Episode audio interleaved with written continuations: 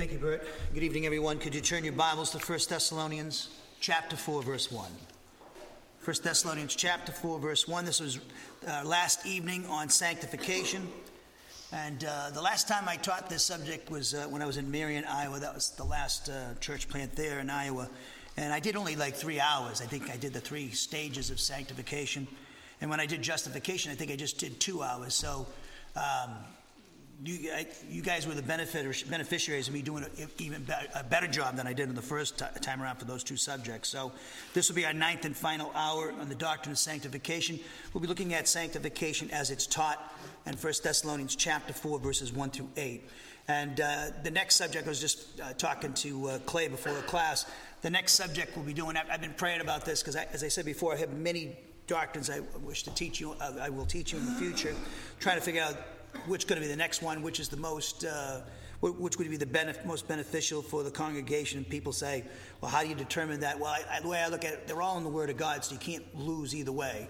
It's just what's the best one. So that usually uh, comes about from a lot of times talking to people or something I, I, in my study or prayer that, I, or my, that I, it comes to me. So I've decided we're going to do the next subject, and it's going to be we're going to be in it maybe probably at least a year, I would think. I don't know, it might be longer. Uh, it's the it, it's the day of the Lord, and uh, so uh, that's going to entail a lot of things. Just if you're if I was you, I would uh, download from our, our website, my website, the, uh, the, the subject of the day of the Lord. Actually, I updated it uh, when I finished off Second Thessalonians, which references the day of the Lord. But we're going to do the day of the Lord, and that so the, and in this day of the Lord series, there's going to be a lot of different doctrines in there. So, for instance, we'll be talking about the day of the Lord in the Old Testament. We won't spend too long on that because some of those things we've already covered. But uh, we'll be doing the 70th week of Daniel and the tribulation period. Uh, so we'll be talking about the first half of the tribulation and this last half of the 70th week of Daniel. We'll be talking also about the Ezekiel 38 and 39, the Russian led invasion of, uh, of Israel.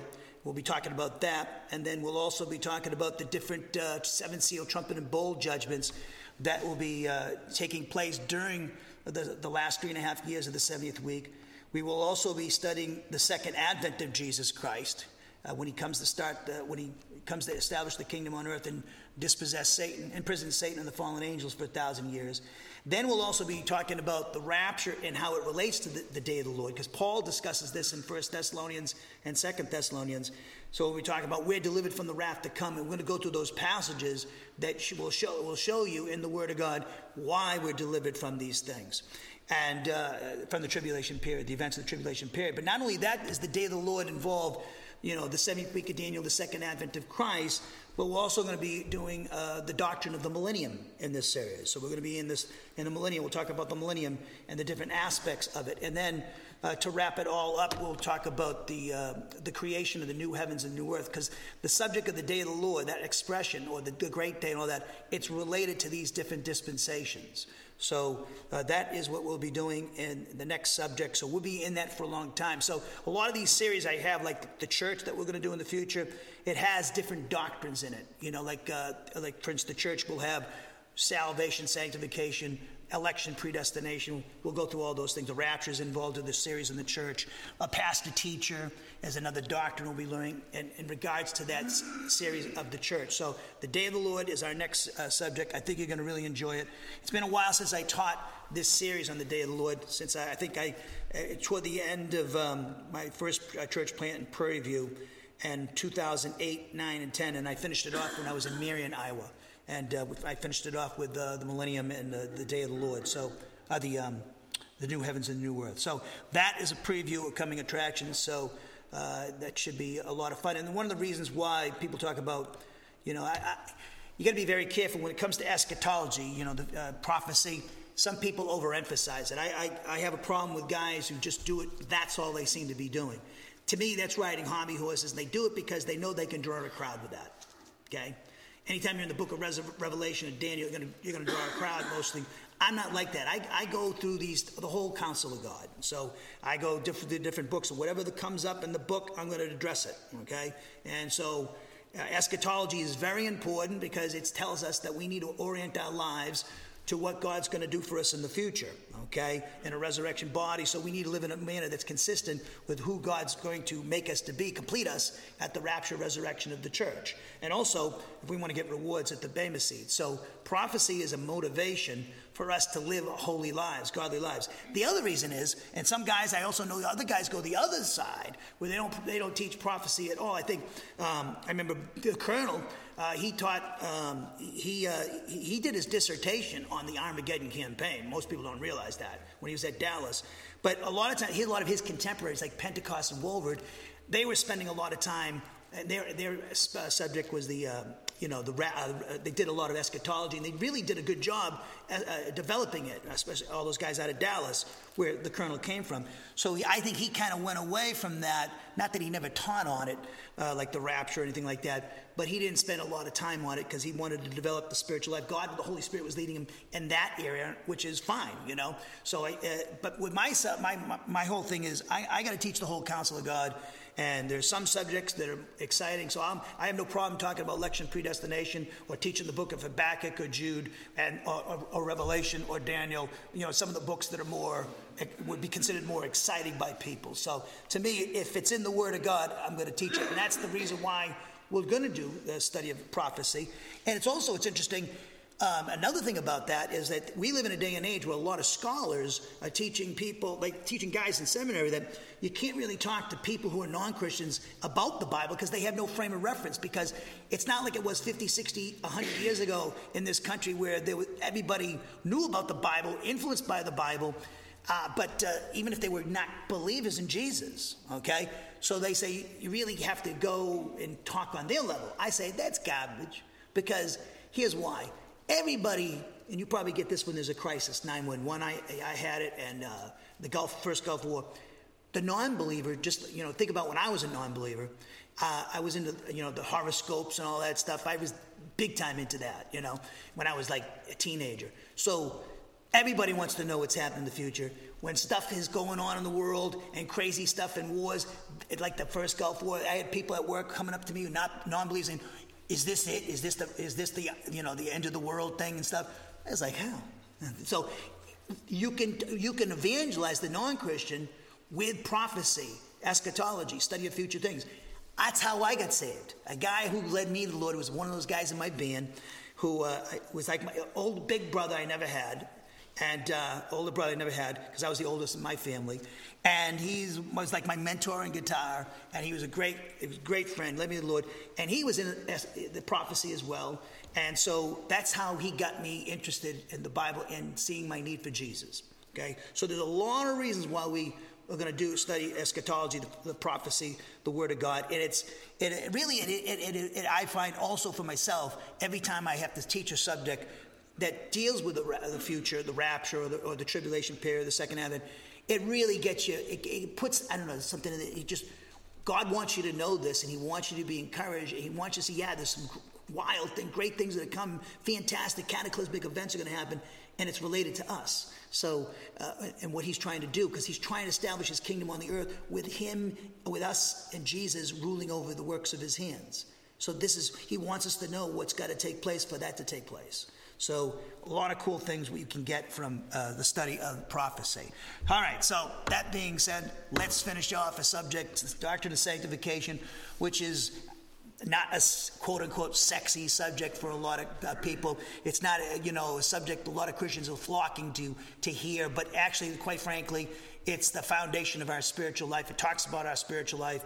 It talks about the completion of, uh, uh of, of, God's work in our lives to become like His Son, Jesus Christ. The doctrine of sanctification is extremely important. So, uh, with that being said, I look around. You all know what to do. I know who, where you are, where you live, and all your thing. I, so let's take that moment of silent prayer. Let's prepare ourselves with our heads bowed and our eyes closed. Let us pray.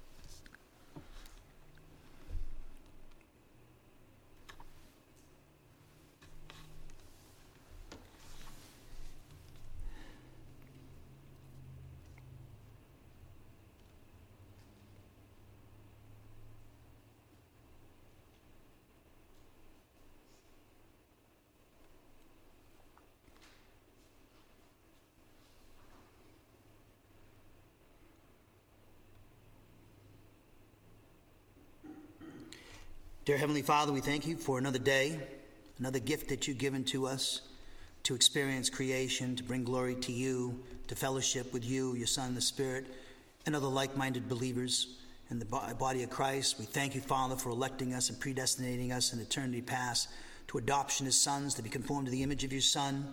We thank you, Father, for the person and work of your Son, Jesus Christ. We also thank you for the work of the Holy Spirit in our lives from regeneration to resurrection. And we thank you for the tremendous uh, things that you've done for us at our justification, will do for us uh, at the rapture, the resurrection of the church and the Bema seat, and also the tremendous future that we have uh, in the millennial reign with your Son and ruling over the works of your hands with him, and also the new heavens and the new earth. We just thank you, Father, for each person in the body of Christ here assembled tonight that has taken time out of their weeks, their busy weeks with their jobs and businesses and whatnot I just thank you for each and every one of them.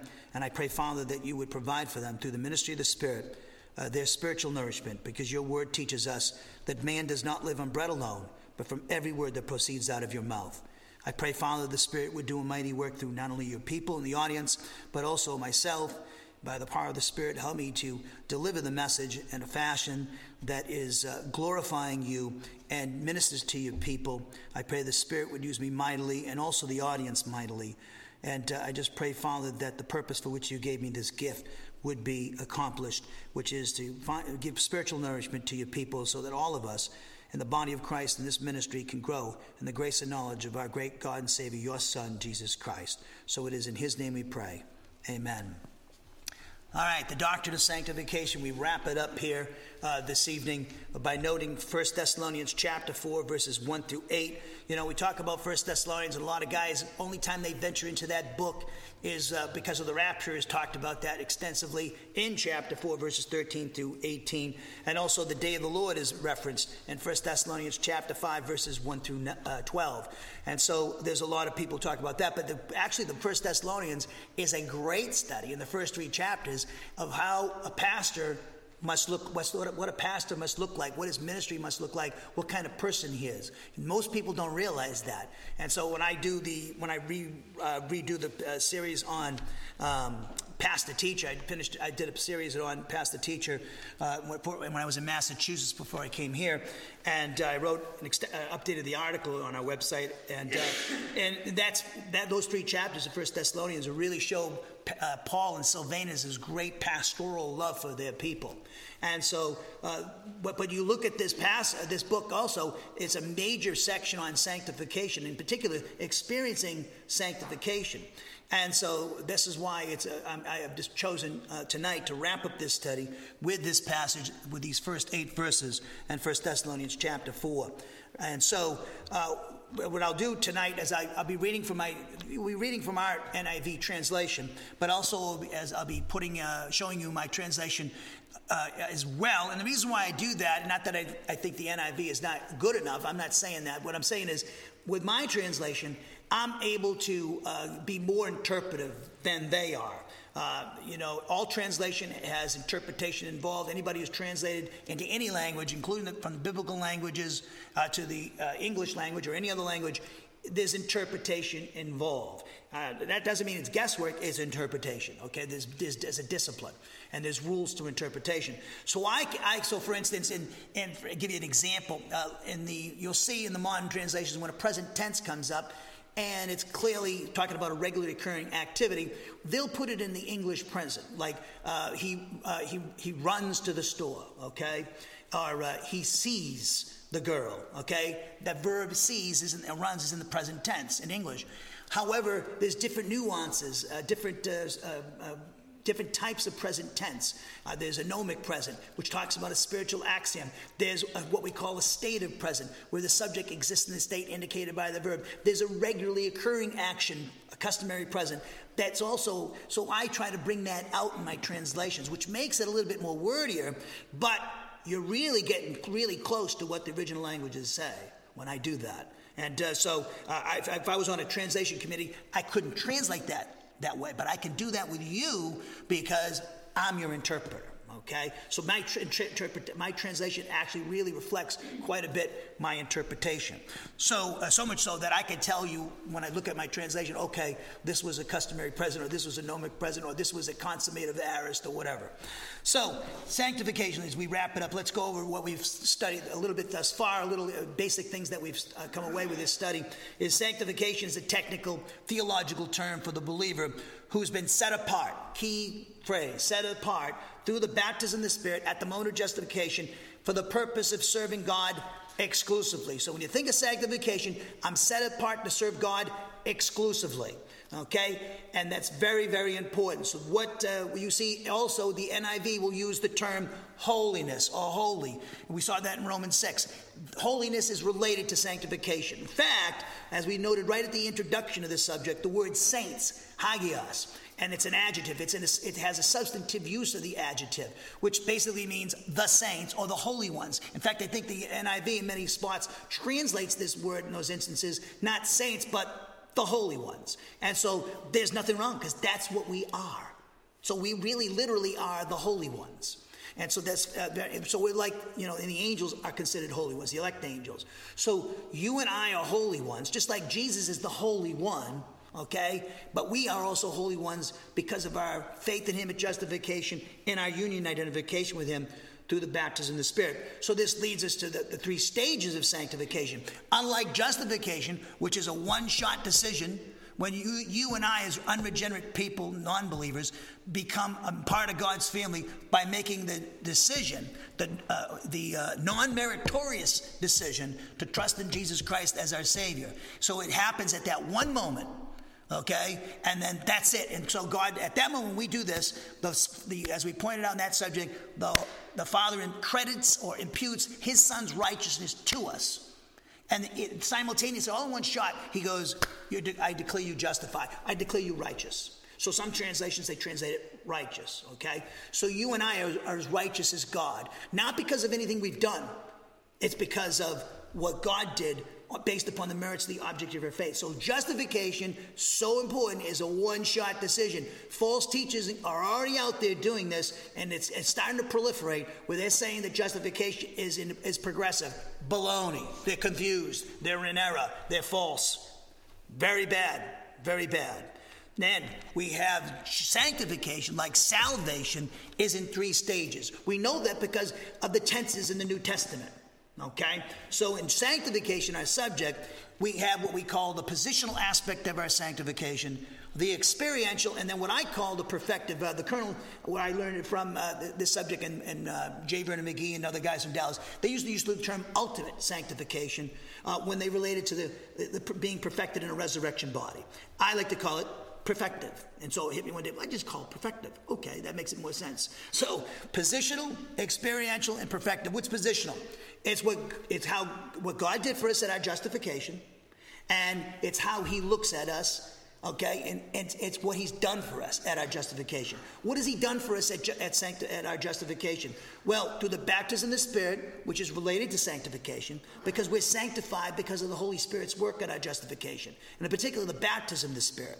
So we're, we're identified with Christ and His crucifixion, death, burial, resurrection, session at the right hand of the Father. Why? Because that's important because because this is we're, because we're united to Jesus Christ and we're under his headship. That's why.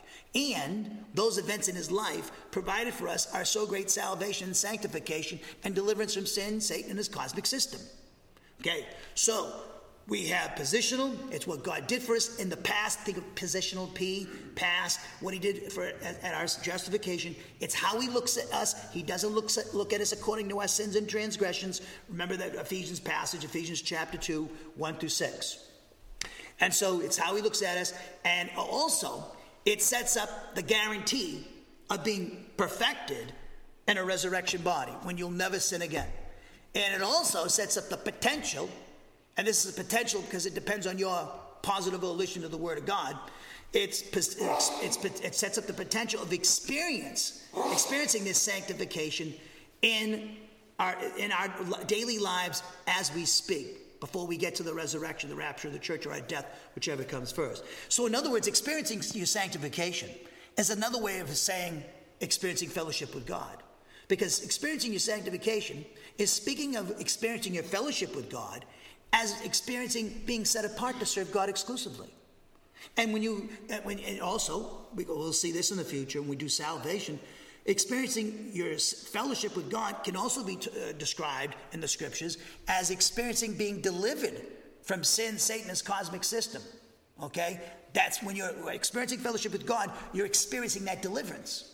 And also, uh, when you talk about experiencing uh, eternal life, eternal life, you know, you people think of eternal life, they think of it in terms not of a quality of life, they think of it as in, in temporal aspects, no beginning and no end.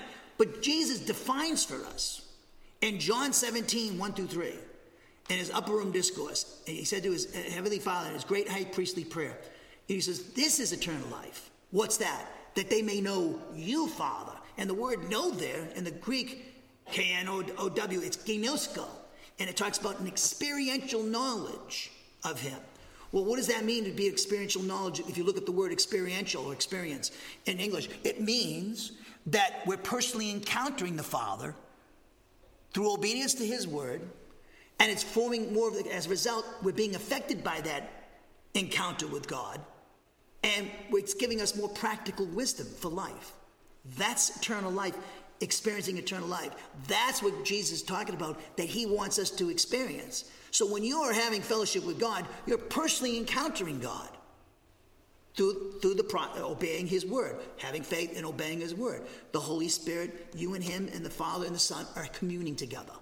That's what fellowship is talking about, which is a subject we're actually going to be teaching on in the future as well the doctrine of fellowship. So, sanctification, there it is, the technical theological term for the believer who's been set apart through the baptism of the Spirit at the moment of justification in order to serve God exclusively, and it's accomplished in three stages positional, experiential, and perfective. Now, all three stages of sanctification, we pointed out, refer to the process of conforming the believer into the image of Jesus Christ, which is the Father's plan from eternity past, Romans 8 28 through 30. So, therefore, sanctification deals with conforming the believer to the holiness of God and, it was, and, and also re- reproducing it in the believer.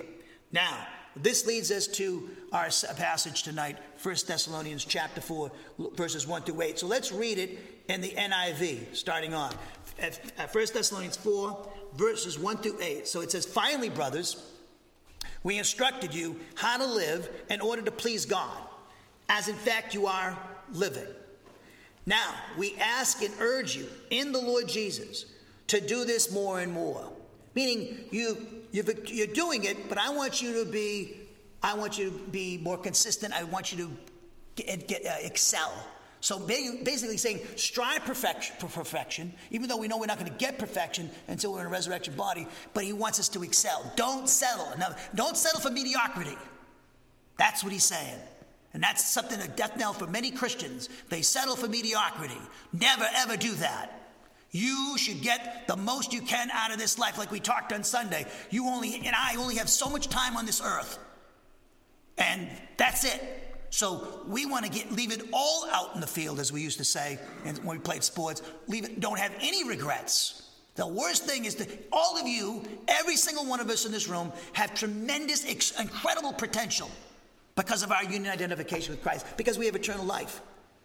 Don't waste that potential. The worst thing, as I see in professional sports, and, and, and I see with guys in my life, there were guys who are much faster, much stronger, uh, bigger, everything, but they didn't have my drive. I'll tell you right now, they didn't. Because I knew that I had to excel, I had to work harder than them to be anything, to have any kind of uh, uh, effect in the game. So I had to be smarter than them, I had to know the game better than them, and I had to work harder than them. So that's carried with me, sports has always carried me through my life, because that's the way I have to be because I'm not the smartest guy in the room, and I'm not the, the, most eloquent guy in the room, and I got all kinds of things that, uh, that I have to overcome. And so the, the guys who have these great potential, the great uh, natural talent, and they don't, they waste it. They don't get the most out of it, what they have. They could have even a greater impact on, on the sport that they're playing in, but they don't because they, they, they, they don't see they need to excel. So Christians need to be that way. We need to be excelling at everything. So he says, finally, brothers, we instructed you how to live in order to please God, as in fact you were living. Now we ask you, and urge you in the Lord Jesus to do this more and more. For you know what instructions we gave you by the authority of the Lord Jesus. It is God's will that you should be sanctified, excuse me, that you should avoid sexual immorality, that each of you should learn to control his own body in a way that is holy and honorable, not in passionate lust like the heathen who do not know God. And that, he says in verse 6, and that in this matter, no one should wrong his brother or take advantage of him. That's interesting what he says there. The Lord will punish men for all such sins, as we have already told you and warned you. Kind of interesting, he says there, what he says there in verse 6, when he's talking about sex, sanctification, right? Avoiding immorality. So he's obviously talking about adultery in there. Okay? That's when you wrong your brother, committing adultery. You're not loving your neighbor as yourself. Look at he says then, why he says this, what he says in verse 6. He says in verse 7 For God did not call us to be impure, He didn't sanctify us to be pure. He didn't call us to be pure, elect us to be pu- uh, impure, but to be pure experientially. So he says, but to live a holy life, a sanctified life. A holy life means you're sanct- set apart to serve God's will exclusively. Then he says in verse 8, therefore, summing up what he just said, he who rejects this instruction does not reject man, but God who gives you his Holy Spirit. Sorry about that. Just clicked the wrong thing. So he says, Therefore, he who rejects this instruction does not reject man, but God who gives you his Holy Spirit. Now, quickly, a little bit thing about this book and why Paul's writing this book, because uh, we want to understand why he's saying what he's saying here, but we also want to see, get a little idea of the context in which we find his, uh, what he's saying here. There's many things he wanted to tell, uh, these, tell these people. But first of all, you know, Paul and Silvanus, he's also called, you see the name, uh, the Greek name is translated Silas. So when you see Silvanus and Silas, you're just talking about the same guy. And he, and he, they were both Jewish believers, right? Messianic Jews. And so Paul and Silas, they went in Acts 17, it says, they went into Thessalonica. And Thessalonica is a region world where you have, we, we would call it the Greek, uh, the area of the Greeks. And, you know, you had Philippi was down the road. So these people were near each other, okay? So Thessalonica, Philippi. So the Thessalonians, okay, they were evangelists. Paul goes and Silvanus go into Thessalonica, and as they always was their custom, to the Jew first, and then to the Greek, the Gentile. So they go in three Sabbaths, three weeks into the, uh, to the, the Jewish synagogues and evangelize the Jews there. A small remnant believed. Most of them rejected him, and they persecuted him. So then he goes, Well, I'm going to the Gentiles. Now I'm going to go to the Gentiles. And as we can see from this book in Second Thessalonians, like most of the, the, the Gentiles and the, uh, and, and the Roman Empire where Paul went, they flocked to the gospel. Many believed, okay? And so now Paul has two, and, and the, this caused problems for the Thessalonians because when you became a Christian in the ancient world, it was a dangerous thing because of the Greco Roman pantheon of gods. So if you were a, a, a Christian, you were saying, I am rejecting these other gods. I'm worshiping Jesus exclusively. I'm worshiping him to the exclusion of these, the Greco Roman pantheon of gods, including the city's gods, the Thessalonians, Thessalonians the, the gods of Thessalonica. So that would say, uh oh, these Christians are going to get us all killed the gods of the city are going to go and get angry with us. You sound this may sound silly to you, but this is what happened. The gods of the city are going to be ticked off at us. There's going to be war, an earthquake. Something's going to fall from the sky. We're going to get wiped out by you know like Vesuvius, you know, with the, with the uh, Pompeii. Uh, so that's going to happen because of these Christians. They're insulting the gods of the city. There's where the persecution came in, and that's why Paul was persecuted as well. Paul was persecuted because of that with the Gentiles, but he's also persecuted because of what the Jews considered what he was teaching as offensive with Jesus, a crucified Jesus and resur- resurrected Jesus. So now Paul's, after about, he might have been there about a year, not much. And he leaves the city because the persecution's too great. So he, he goes off. So now, goes by, and him and Silvanus are going, I hope these guys are all right. How are we going to find out? Timothy. Timothy was the go-to guy, right? Timothy said, "Come here, Timothy. You got to go see these guys. I want to see. I want to see what's going on with them, and come back and give us a report. And then we're going to write to them." So Timothy is the one who comes out, sent out by Paul. He goes in there, finds out, finds out, and this is the thing what Paul was really concerned about. How's their faith? How's their love? In that order. Faith and love. Why? He was thinking about their post justification faith. We walk by, after, after conversion, after justification, we walk by faith in God's word and not by sight. So he wanted to know first if they were walking by faith in his word, because if they're doing that, then they're going to be practicing obeying the command to love one another, because faith produces obedience to God's word. By faith, Abraham obeyed God. Hebrews 11 8, okay? So it's always that. So he's concerned about those two in that order. Timothy comes back with a glowing report. Say, great, there's some problems, and he's going to address, he addresses them in First Thessalonians. They're worried about the dead in Christ. Uh, what are they going to have? Are they lost? Are they going to get a resurrection body like us? Because they, they already went home. What happens to them? That's why Paul writes about that. And then about the day of the Lord thing. You're delivered from the wrath to come. Okay? And he has a problem with that in the Second Thessalonians. So those are the things he's worried about in this letter. Okay? And so uh, when he comes now, he's talking about sanctification. Now, why would he be concerned about this? Well, uh, I think we, have touched upon this in the past. I mentioned this on Sunday when you talk about homosexuality. The, the Jews didn't have problems with homosexuals and homosexuality because they would be stoned to death. That's why people say, well, Jesus didn't talk about condemn uh, uh, uh, homosexuality, so he must have, you know, they argue from silence, right? So Jesus must have accepted it. No, no, they didn't have a problem in his culture because those people were dead if they tried to do that. Nobody did. They didn't have a problem with homosexuality in the Jewish community back in the ancient world, ever. Okay? But the Gentiles, a whole different story. You think America is Sodom and Gomorrah? It was worse back in Paul's day. If you read 1 Corinthians 5, the, many of the Christians that beca- people became Christians not only were slaves and slave masters, but they also they were practicing homosexuals.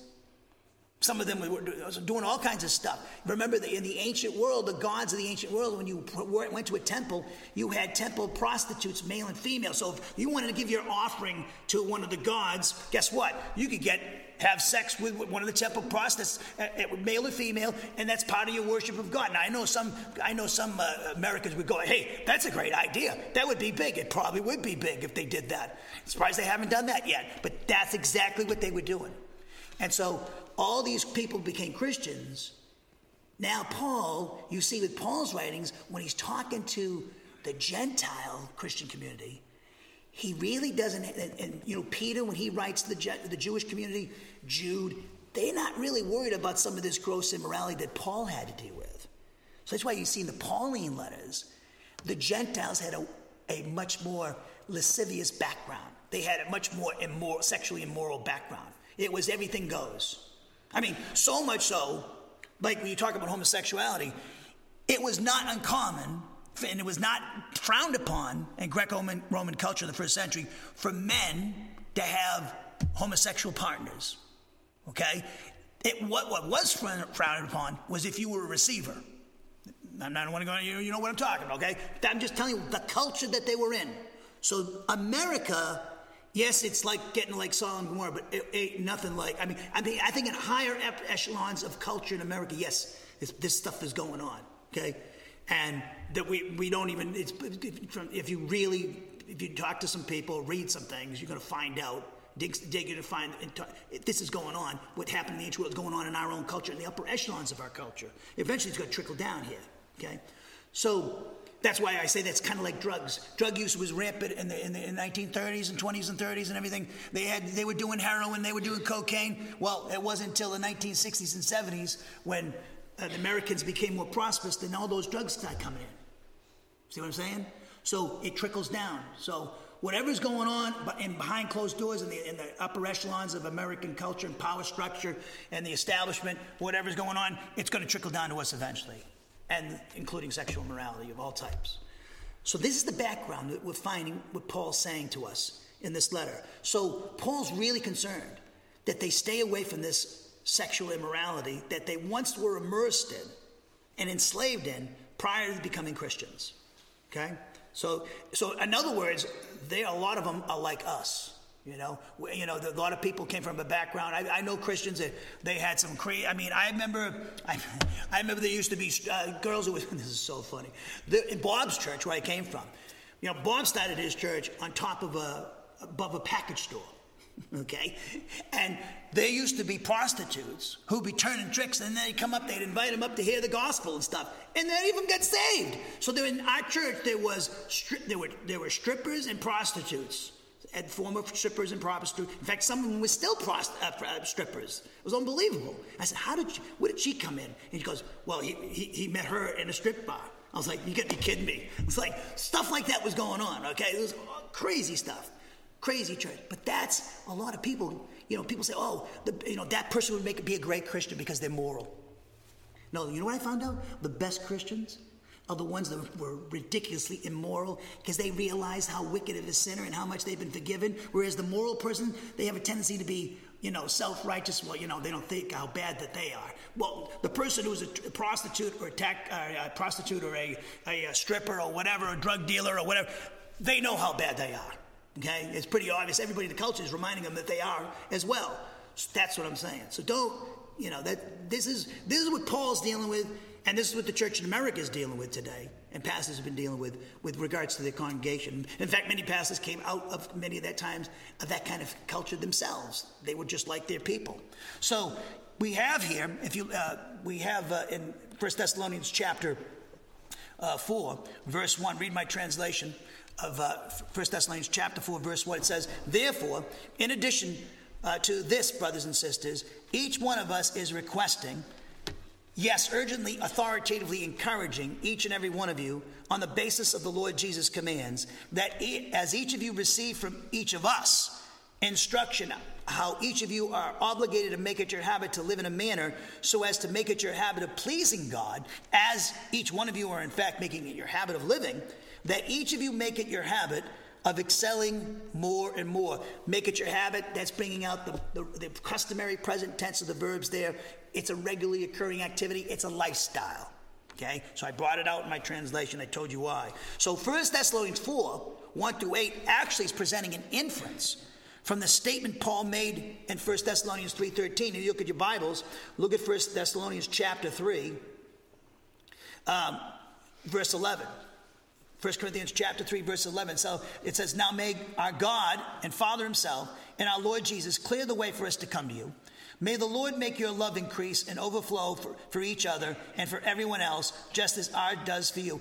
See what he's praying for his, for his congregation, these people? This is what, this is what I, I learned from Paul as to what to pray for my congregation. So I pray for these sort of things for us, okay?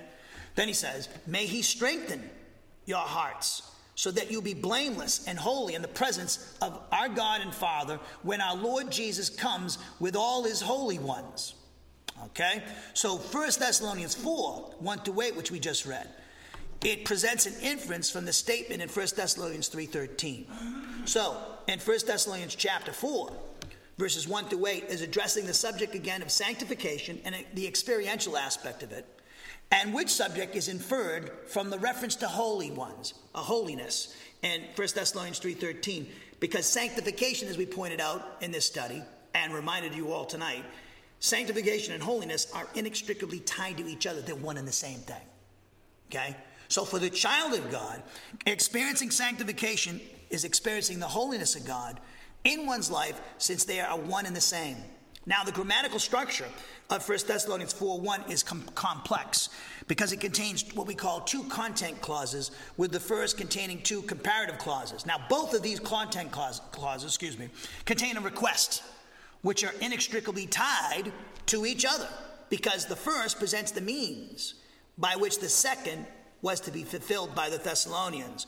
Now, the first, the first content clause, which we read in the, in the uh, NIV, and 1 Thessalonians 4 1 presents Paul, Silvanus, and Timothy politely, but yet urgently and authoritatively encouraging the Thessalonians to live in a manner so that they please God, just as they received instruction from them to do so, and which they are already doing.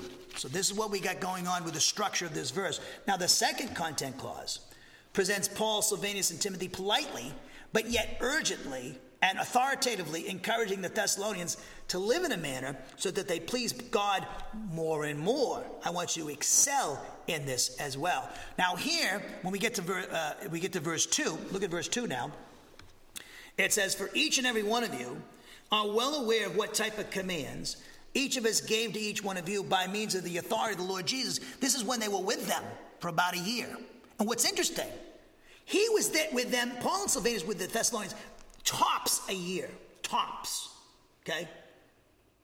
It's incredible when you look at First Thessalonians and you look at Second Thessalonians. Paul taught them the whole counsel of God. He taught a bunch of eschatology. Read First Thessalonians and read Second Thessalonians. He's talking about the rapture, the day of the Lord. He says, "Didn't I tell you that the, you know when he talks about the day of the Lord can't happen until the restrainer, uh, the Holy Spirit's taken out of the way?" Second Thessalonians chapter two, one through twelve. Didn't I tell you night and day about this? So he taught them the whole counsel of God, not just sanctification, but prophecy. It was important. Okay, that's another reason why we should learn prophecy, as Paul says in Second Thessalonians chapter two. It just keeps you from false doctrine. People are going around saying the day of the Lord's taking place. So if somebody comes around in our ear saying the day of the Lord's taking place, I'll say, no, we be gone when that happens. Here's the passage. See what I'm saying? That could be helping a brother in Christ who's screwed up listening to false doctrine. You know, because you're going to see more of that, guys. Oh, yes, you are. And the next, whatever we got left on this earth, okay, you're going to see a whole bunch of this garbage coming out there because that's what they do. They, they use that to deceive people, false teachers, and to bilk them for money and whatever else they can. That's how they do. They exploit people. So they know what people like to hear, false teachers, and they keep riding those hobby horses. So 1 Thessalonians 4 2, it says, For each and every one of you are well aware of what type of commands each of us gave to each of you by means of the authority of the Lord Jesus. Now, here in verse 2, Paul's presenting the reason for his statement in verse 1. And he, in the former, verse 2, asserts that the Thessalonians were well aware of what commands that he, Silvanus, and Timothy gave them by the authority of the Lord Jesus. So therefore, Paul's asserting here in this verse that the Thessalonians were to make it their habit.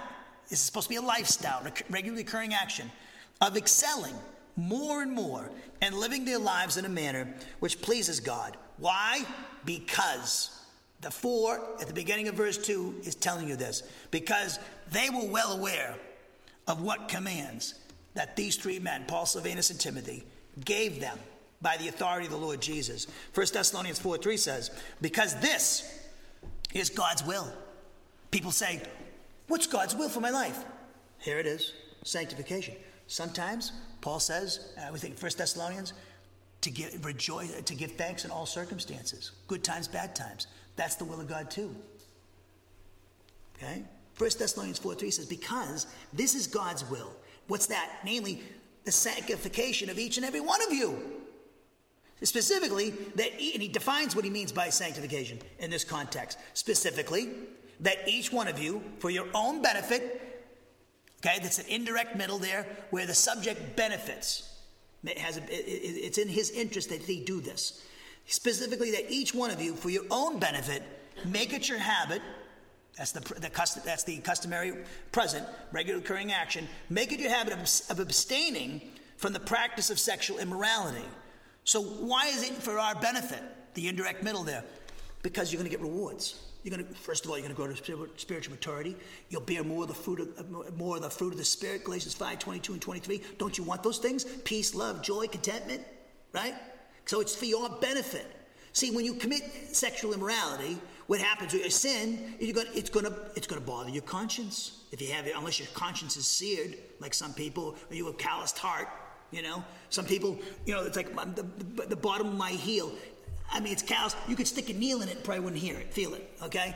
You know, so people, some people's hearts are like that in the body of Christ because they've rejected truth so much in a particular area, especially when it comes to sexual immorality, and they become they, they become insensitive to the Holy Spirit's conviction. Okay? So he says, This is for your benefit, that you make it your habit of abstaining from the practice of sexual morality. Now, in verse 3 here, Paul's asserting that God's will is the sanctification of each of the Thessalonians. And he then defines what he means by this by asserting that for their own benefit, as I said, they make it their habit of abstaining from the practice of sexual morality, and they would benefit from this because it would result in their growing up to a spiritual maturity, or in other words, that they would become more like Jesus Christ. And that's what experiencing your sanctification is so important. Experiencing fellowship, experiencing sanctification, it's going to develop the character of Christ in you.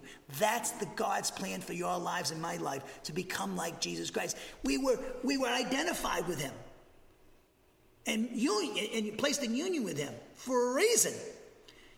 We're under his headship, we're to reflect him in our lives. So every time you and I uh, experiencing our sanctification or our salvation, or in other words, our fellowship with God and experiencing eternal life and, and personally encountering God, you're glorifying God. What does that mean? It means you're manifesting something about God. So when you experience your salvation and you're abstaining from sexual morality, you're showing the world God. They don't know it, but what they see something is different about you. Why aren't you like this? Okay?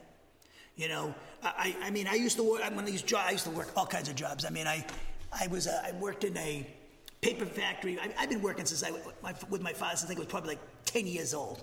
Until he was working a bowling alley. He, used to have, he had three jobs. He, he worked at a bowling alley, it was one of them. And he cleaned it on Sunday and everything. So we used to clean, you know, the dirty ash. That's when you could smoke. And pile of ash like this and to clean all that stuff. And the, and the women's bathroom, it was like disgusting and everything. They, they're worse than the men. It was like unbelievable. So I was like, oh, so they're doing that. And then we used to do, okay, what else we did? Oh, I worked at a candy factory across the street from me. I had to clean that. That was fun. I used to come boxes of candy but I'm not a candy guy. So I then, uh, and then I had, uh, what we did, I did, um, oh, I worked in a, a, uh, a paper th- factory. it was so funny. You know those. You know when you do those. Uh, you know the when they when they uh, when they're doing ringing you up in the in the cash register. Those cash register roll. I used to make those. I can tell you how you do those. And then what was the other one I had? Um, that I was. I worked at a, a, telecom company, a telephone company, and the guy was really crazy. He, he, he was a funny guy, and he wanted to do travel business too. So I did that, and I used to do travels. I used to go to California. I didn't know anything about California. He said, "Oh, you can do it. You're great." And put me out there. I was like, "I have no idea." I got 50, a, a busload of 50 people. Good thing they were all regular people like me. You know, police officers and firefighters. They loved me. They thought I was funny. And they go, one of them goes up to "You don't know anything about California, do you?" I says, I haven't a clue. I try to tell you that. It's like my boss, but he set me out. He goes, "Don't worry, you're doing great. I got so many great tips, but man, you work your butt off from f- crack of dawn, four o'clock to like midnight. You you, you crash. You're like after ten days, you're like, but you get a, lo- a boatload of money with it, man. But that was a lot of fun. So I did that a couple of times. But then I went. I worked at an NEC, NEC dealer for years, and that was really good. And I could have taken that over, but the guy asked me, "Say, hey, what are you gonna do from ten years from now?" I said, "I'm gonna be a pastor." And from that point on, and stupid me, I was so naive. I had no idea what he was doing. And he's within a year, the place was shut down. I was like, I wouldn't. I, I didn't take. He wanted me to take it over and run it, so he and his brother could go and play ping pong, or whatever they did, and they would do some sales. But they wanted me to do it. I was pretty much running the place anyways. ARAP, you know, credit decisions, all that stuff, running the office and everything, you know, with the sales guys and everything. So it was that was a great job. I love that job. They, uh, I love my bosses. So I, you know, I do all these different things. And I went to an engineering firm one time, and I was doing. It was before I went to Iowa. And I mention this because I used to have talk about people trying to tempt you to, for sexual immorality. I used to have I used to have these um, and the reason I mention this is because they, I'd say about it's something different about you. So I remember these these guys would go, you, these engineers, and they would have on their computer. Now they, they probably you can't do that today, but they would go. You know, they'd be throwing, showing porn on the thing. When I would come in, they would deliberately flip it on us because they knew I was a pastor, I was a Christian, and I'd be like, um, all right, guys, all right, blah, blah, blah. You know, I'd say, you got to do this, see you later. And so they try to get me, you know, to go in, to, to just see if they can, get, you know, how they can you know, shake my cage, right? So then, and then I had, I, I, I hardly ever went out, but one time, said the girls in the office I went out with, that was a big mistake because the receptionist who was married flashed me. And I was like, great, this is unbelievable. So all these things, you know, like, are you going to go for this, right? You know, people come, the girls trying to, you know, it's like, and I, I, I stayed away from all that stuff. I was like, but man, I tell you, I, so then somebody said, there's something different about you. I said, duh. Of course it is. I'm, I'm, I'm, trying to do what the Bible says, and you guys are trying to uh, tempt me to sin or whatever, you know. It's like, it's crazy. And so I had, uh, so the, when I say, the people, and people at work, they'll say, there's something different about you. You're not all, uh, all was talking to Ray before class, and he had Jehovah Witnesses over, and they, he's, they were asking him, so you all upset about the world and all this stuff? And he gave an answer what I gave in the past, and, he, and probably many of you do. No, I'm not upset by it. I'm God's child. I know I'm delivered from the wrath to come, blah, blah, blah. You know, so, you know, no, I'm not upset. I'm not getting freaked out about it. And you probably get this at work all the time. Because your standards and your, your, your way you live your life is different than other people, the most of the people in your, in your, in your uh, periphery. Okay? That's, that's significant. That means you're making an impact. Okay? So, we see that, that uh, uh, we have here in 1 Thessalonians 4 3, Paul again is asserting that God's will is the sanctification of each of the Thessalonians, and then he defines what he means by their sanctification by asserting that for their own benefit, they make it their habit of abstaining from the practice of sexual morality of any type. They would benefit from this because it would result in their growing up to spiritual maturity, or in other words, they would become more like Jesus Christ. And when you do that, how powerful and impactful was Jesus? This is what you all have and I have the potential to do. We can make an impact. Okay? You can make an impact. Don't underestimate the Holy Spirit. Just obey what He's saying and watch God change people's lives, and you could be a part of that. Okay? So, consequently, we will also be rewarded. The Thessalonians would, all, by doing this, they would be rewarded, as I said before, by the Lord Jesus Christ at the Bema seat evaluation of the church, which immediately follows the rapture, the resurrection of the church. So the Bema seat, in other words, is imminent, just like the rapture is, because one follows the other. So you think about that. Have you ever sat there? What is the what is the purpose of doing this? Why am I doing this? I mean, there were times when, as a pastor, I'm sure all pastors are going, "Why am I doing this? Does anybody care?" it's like, does anybody care? Does anybody care? Does anybody? What am I doing this for? Is it really worth it? Is it? Am I really going to get? You know, yeah. You, it says you're going to be rewarded. Okay. So don't get discouraged because, you know, it looks like you're just wasting your time and everybody else is having fun and you're not. No. At the end of the day, everybody comes to judgment. The church, age of believer, their, their service evalu- it will be evaluated by the Lord Jesus Christ. So keep pushing on, keep persevering, don't give up. That's one of the reasons why we're to, we're to meet together. Hebrews chapter 10, verse 25 and 26. You're not to forsake the assembling of yourselves, as is the habit of some, because that's where you get your encouragement. You're not going to get your encouragement down at the bar with Billy Bob crying about that Alabama just lost another game. Well, it's actually the Patriots. They lose another game. Belichick stinks, and we're hanging him up. People freaking out about that. No, he's not down at the strip bar either. He's got those people. He's not in the drug den where all the, they were shooting up, which used to be out in our backyard here. This is, they're all they're doing that. No. He's trying to stop you and I. Okay? So we need to understand this. Don't quit. Don't give up. There's a great reward waiting each and every one of you.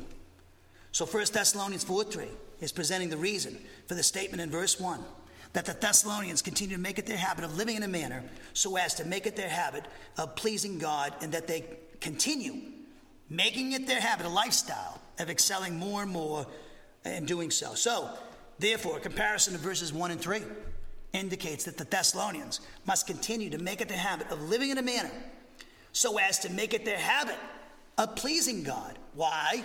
Because God's will is their sanctification. And specifically, His will is that for their own benefit, they are making it their habit of abstaining from sexual immorality. So the inference between these two verses is that by living in a manner so as to please God, the Thessalonians would be experiencing the holiness of God, i.e., experiencing their sanctification by abstaining from sexual immorality. How do you abstain from sexual immorality? It's the same with every sin. What did Paul say in Colossians 3 and Romans chapter 6? Hold your place. Look at we'll go to Romans 6 first. We did this verse a couple of weeks ago, the whole chapter. But look at Romans chapter 6, verse 11. Romans 6 11. Or you can just look at the board if you want, but you can go turn there. It's good to see it in your own Bibles too. Romans 6 11.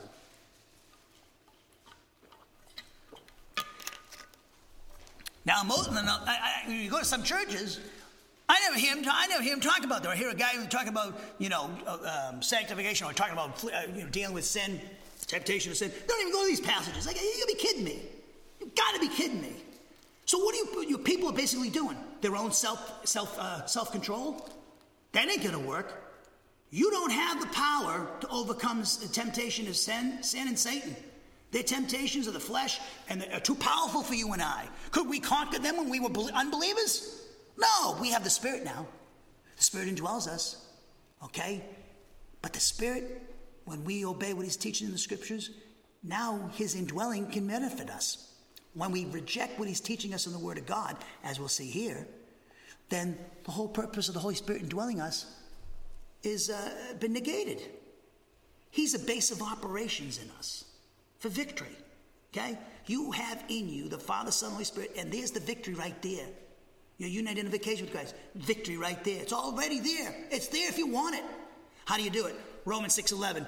In the same way, count yourselves dead to sin. Why? Because you've died with Christ. Sanctification. But alive to God. You're raised with Christ in Christ Jesus. Therefore, do not let sin reign in your mortal body so that you obey its evil desires. Go to Colossians chapter 3. Look at verse 1. Colossians 3 1.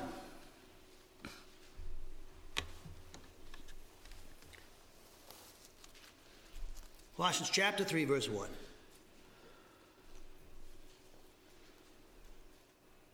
Paul says, Since then, you've been raised with Christ. Set your hearts on the things above where Christ is, seated at the right hand of God. Set your minds on the things above. We did this verse last we did these verses last week, remember? Not on earthly things. For you died.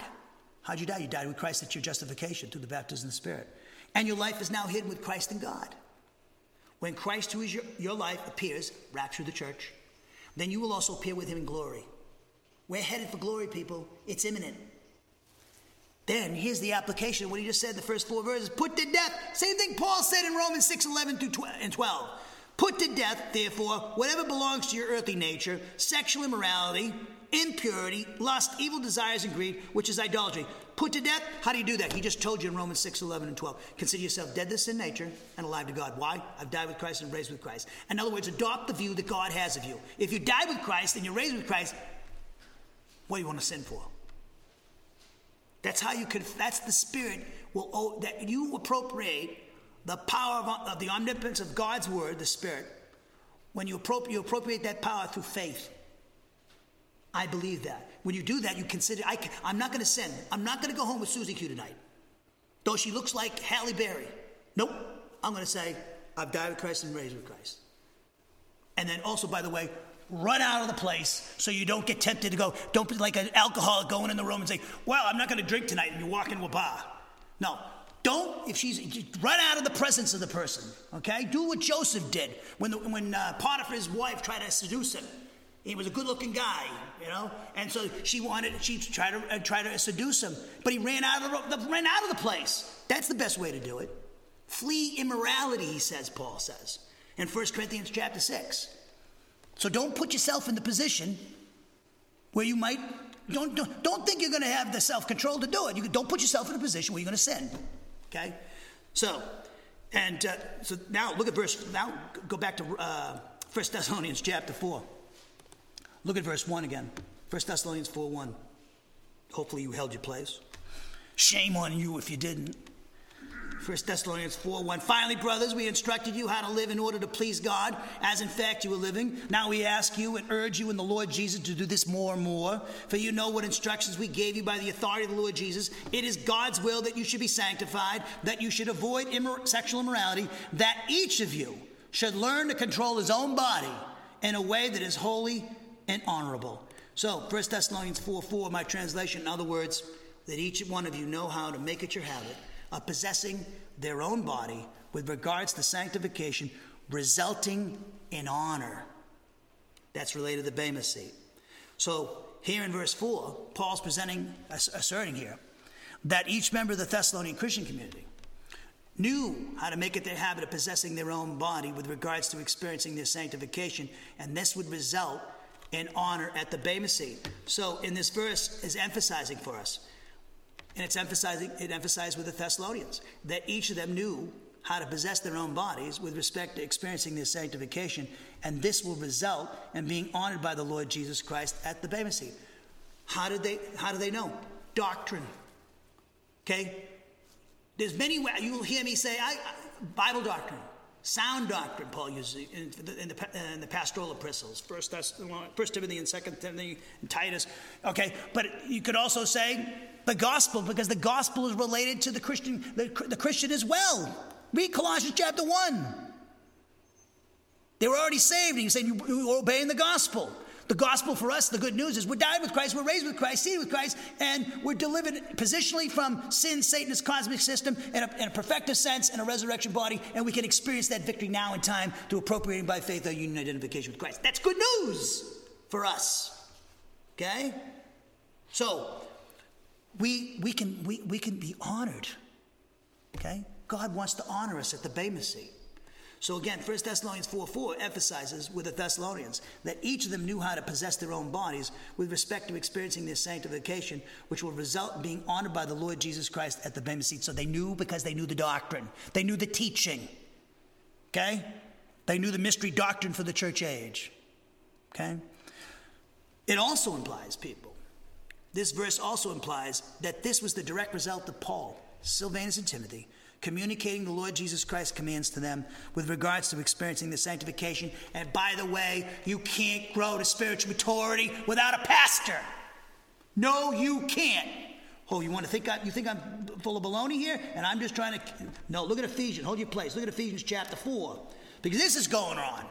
I know Christians, they get the little Bible studies you know, with Gertrude, nothing wrong with Gertrude, and you got uh, Billy Bob and, you know, Stu and Courtney and all, and they, they sit in a circle.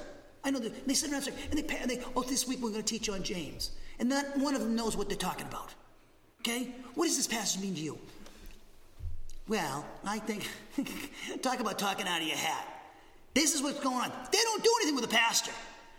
First Peter 5 3 says, Peter, he said to Peter, there have been believers assigned, he's, Peter says to the elders, he says, shepherd the flock of God who have been assigned to you.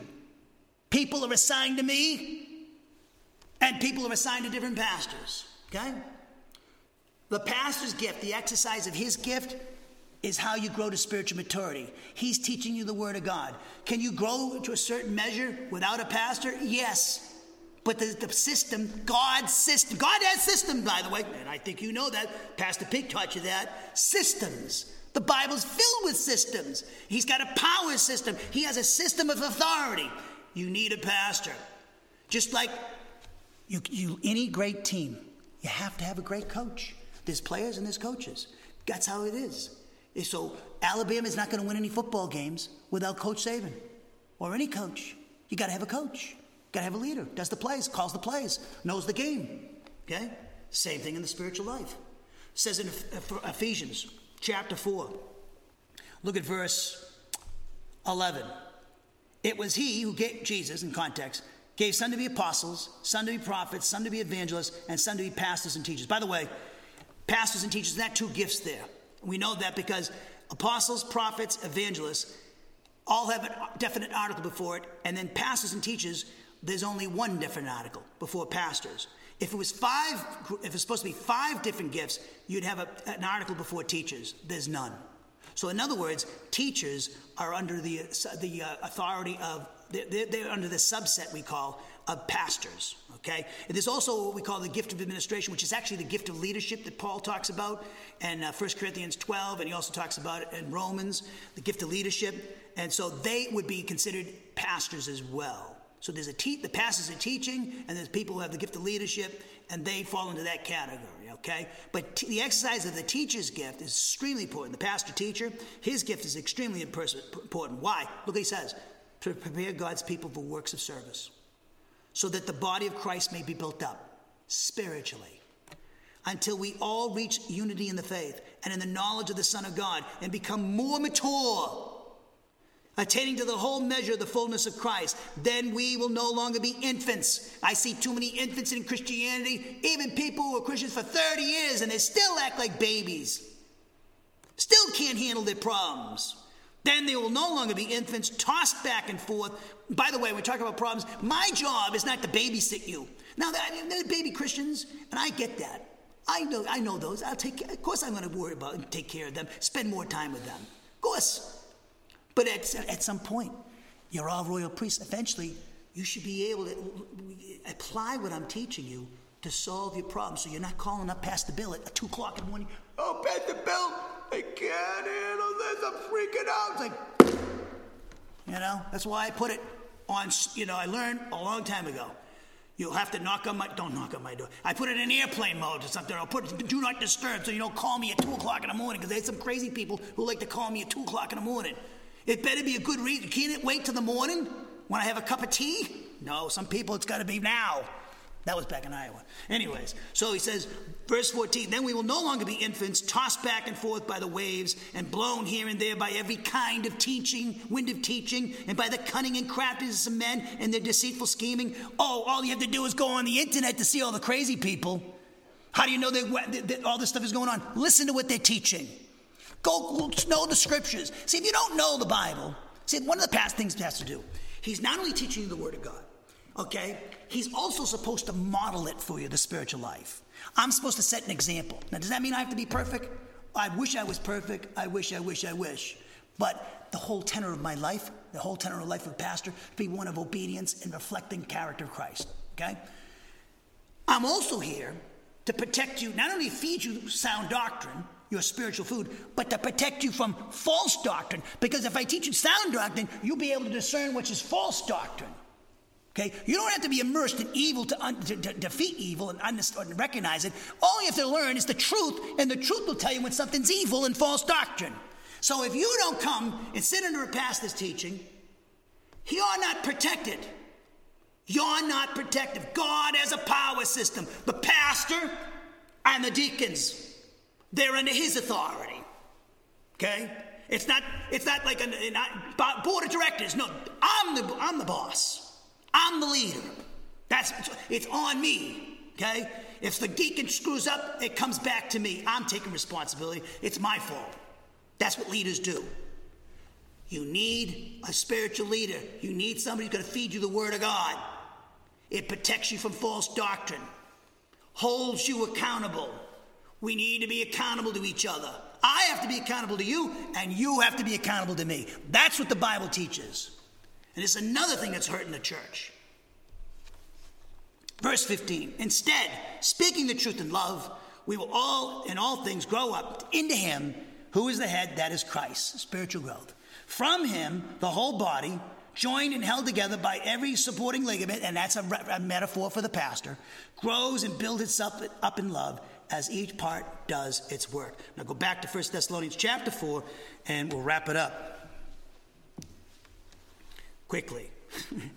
so 1 Thessalonians 4 5, it says, 1 Thessalonians 4 5, it says that the Thessalonians were not to be in passionate lust like the heathen who do not know God. So, 1 Thessalonians chapter 4, verse 5, it says, Not with regards to the practice of lustful passion, like in fact the Gentiles who do not know the one and only God personally. So, verse 5 is an emphatic comparative clause which emphatically marks a comparison between the Thessalonians possessing their own bodies with regards to the practice of lustful passion and unregenerate humanity. So that's indicated by the fact that Paul reminds them that they were not to possess their own bodies with regards to the practice of lustful passion, like in fact the Gentiles, who do not know the one and only God personally. So Paul, and 1 Thessalonians 4 5, he's stating that these unregenerate Gentiles do not know the one and only God personally, which means that they did not know the Father personally as a result of being justified by him through faith in, in Jesus Christ. 1 Thessalonians 4 6, my translation, in regards to this matter, not to transgress, specifically not to exploit a spiritual brother or sister, because the Lord is an avenger concerning all these things. What is he talking about? I alluded to it earlier.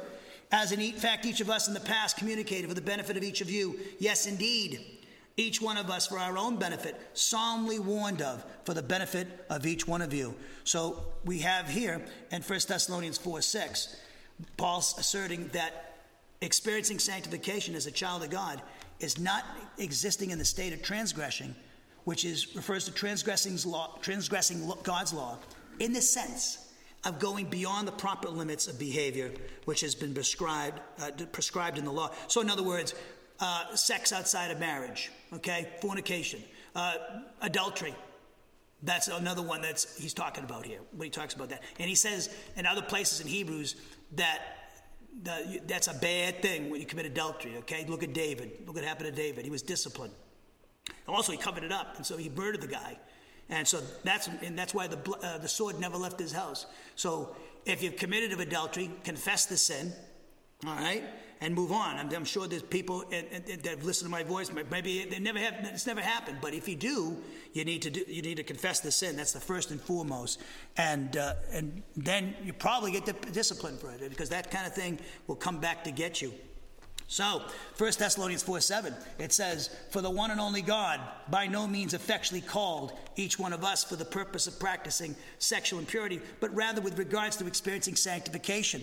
So, this verse is asserting that the one and only God, by, means, by no means effectually called us for the practice of experiencing practicing sexual impurity, but rather with regards to experiencing sanctification. And then in verse 8, indeed, therefore, the one who rejects these things, what he's teaching, is by no means rejecting the authority of human beings, but rather the authority of the one and only God who gave as a gift the Spirit, who is holy, for the benefit of each and every one of you. So, therefore, comparison of the statement in verse 8 with the ones in verses 1 through 7 indicate that the Thessalonians would be rejecting God's authority and not human authority as a result of disobeying the Lord's commands, which Paul, Silvanus, and Timothy communicated to them. So I'm communicating to you what Paul communicated to them by the Spirit. And by the Spirit, I'm communicating that to you. And you're listening to what I'm saying. To reject what I'm teaching is to reject the Lord, not me. Now, there's some guys, false teachers out there say, well, you reject me, you reject God. Well, as long as they're teaching what the scriptures say, because some guys say you reject me, you're, you're, you're rejecting God, when they're really teaching false doctrine. Or they, what they're saying is not supported by scripture. You have no, you don't have to listen to them. You'll get the Spirit. You're a royal priest. You know if I'm full of baloney or not. You can look at the Word of God and check me out. You can read it for yourself. But if I'm teaching the Word of God and I'm teaching with the authority of the Lord Jesus Christ as a result, whoa, if you don't listen and obey what I tell you. Okay? I never, ever, I had to learn this. Don't take it, I don't take it personal. At times there, I do take it personal okay? Because I pour my heart into this thing, I pour my life out to this, and I'm telling you things I should, I wouldn't even tell some of my friend, uh, uh, uh, friends on the street. I'm pouring my heart out to try to show you how this applies, okay? But at the end of the day, I have to say, well, they don't, they're not rejecting me, they're rejecting the Lord, because He sent me. And if I didn't say, I always said, I said this one person one time that was leaving my ministry, I said, look at, I said, and it, it was no justification, okay? There's, so I said, Look, you're sure that this is not where you're supposed to be? Okay? Oh, yeah, I'm sure. Okay, you're really sure? Okay. Because if you're wrong and I'm right that you should be here and you shouldn't have left this place, you're in trouble. You're going to be disciplined. And that person no longer walks this earth. They died the sin of the death. They even admitted to me prior to uh, their last fiasco. They said, well, I, I, better learn the lesson. You know, I, I was under discipline, blah, blah, blah. And I said, well, you, good, you will see you next Wednesday and Sunday, right? Well, one more a time, and then after the guy just drifted into that thing. Next thing you know, his brother's calling me up, and he, he was in a hospital, and he was getting ready. The next day, he was supposed to get a, a, a what do you call it, in his heart, a pacemaker, because he was passing out. He passed out in the hospital elevator, and he hit his head on the thing, broke his neck. Then I had to go down to Iowa City in the middle of the night to see the guy, and he's like, I thought he was going to die right there in front of me. He had to die in a nursing home. I don't want anybody to. That's it. God walks, Jesus walks in the midst of the lampstands. So as a pastor says to my voice, don't get discouraged. Do your job. You be faithful. They're not rejecting you, they're rejecting God. So don't, in that sense, you can't take it personal. Okay? So Paul's teaching us here about sanctification, a very, very serious subject, and nothing can hurt our testimony more if, if we get involved in sexual immorality. And if we do confess the sin, it's just like any other sin. The trouble is, it affects your, affects your body. And if you're, you know, having sexual intercourse or something with, uh, with a, uh, somebody who's not even a believer, I mean, as Paul said, does the, the Holy Spirit indwells you? Gonna, is he going to be joined to a harlot, a prostitute? You don't want that. That'll bring discipline as well. Well, let's close in prayer. Thank you for. Uh, hanging in there, and hopefully you don't have to. I, I'm waiting for everybody to run to the bathroom after I say amen, all right? I'll do a quick in closing prayer. Sorry if I went too long. Heavenly Father, we thank you for this time to study your word. We pray this lesson be a great blessing to your people, bringing glory to you and your Son, Jesus Christ. In his name we pray. Amen.